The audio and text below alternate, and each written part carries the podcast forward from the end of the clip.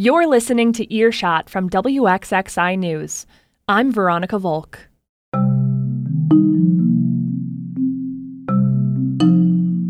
This week, a program in Rochester is helping fathers find community and be better dads. I didn't have a father growing up, so it's like I only had my mom. That's why I was kind of nervous, especially raising a boy and then having a girl after. That's coming up on your local news podcast, Earshot.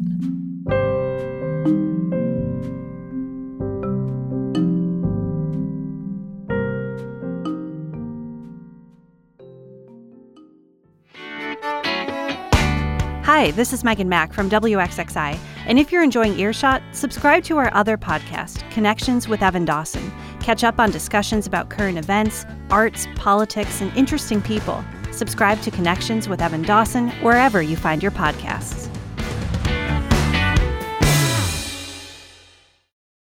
For a lot of new parents, raising a child can be challenging and maybe even a little daunting. That can be especially true if you don't have good role models or a solid support system. So, there's a community program in Rochester that aims to help those parents, specifically the dads. My colleague Raquel Stevens spoke with people in the program, and she found out how they try to help dads be the best parents they can.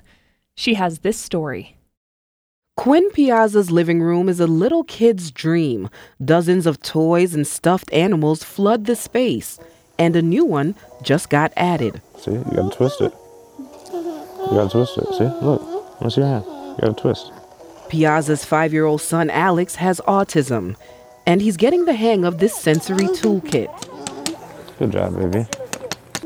Good job. These are the moments that 23 year old Piazza enjoys most about being a father.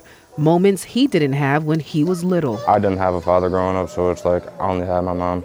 So it's like at times like I would have to like figure out this is what I need to do to be a man because I can't always go to her with certain problems.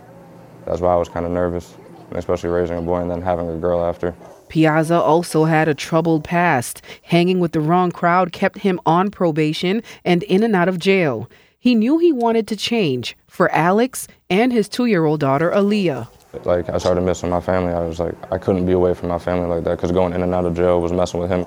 So he began to make a change, and for help with that, he turned to the Healthy Baby Network, specifically their fatherhood program. You cannot teach someone to be a father, and that's that's exhausting and is hard. That's Ras Hakim Hudson, the lead community health worker for the fatherhood program.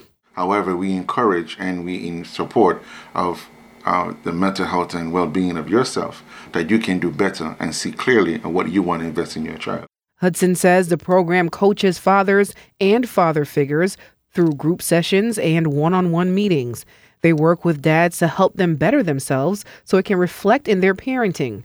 Carl Scott is the coordinator for the program. So we just sit and talk. You know, you got a topic you want to talk about, you got issues you had going on, you know, you see something that you didn't like, or you want to, whatever you bring it to the table, we're going to talk about it.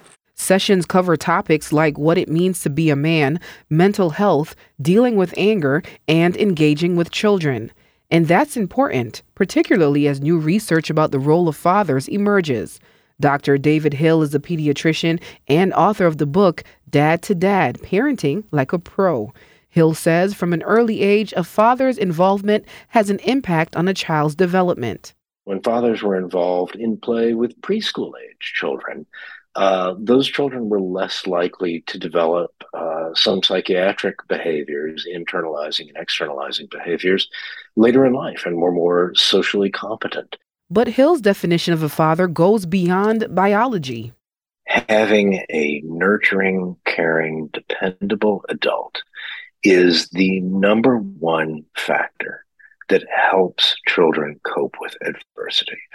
And having two loving, caring, dependable adults in a child's life is twice as good. And for a lot of dads like Piazza who don't have a father of their own to look up to, Hill says it's important to identify role models. Find your heroes and, and have them tell you what they do. Which is exactly what the fatherhood program at Healthy Baby Network is trying to do. Scott says the hardest part is getting people in the door you know, a lot of fathers are skeptical about programs, and you know, a lot of fathers are made to feel like, well, if I can't do it on my own, you know, you, right, it ain't happening. Nah, bro, that ain't what it's. That's not what we're here for. We're here to help. You don't have to do it on your own. He says part of the goal of the program is to encourage dads to be more involved, especially in the black and brown communities. Piazza has successfully completed the program but still volunteers as a peer advocate. He says he understands the fears of being a father and wants to help others face them. Like it's not always about just going there just to learn how to be a good father. It's expanding other people to want to do the same thing. Raquel Stephen is the health reporter for WXXI News. And that's it for Earshot. Subscribe to our podcast to get new episodes in your feed every Friday. Find even more local news on our website, WXXInews.org. Music this week from Blue Dot Sessions and Poddington Bear. I'm Veronica Volk. Thanks for listening.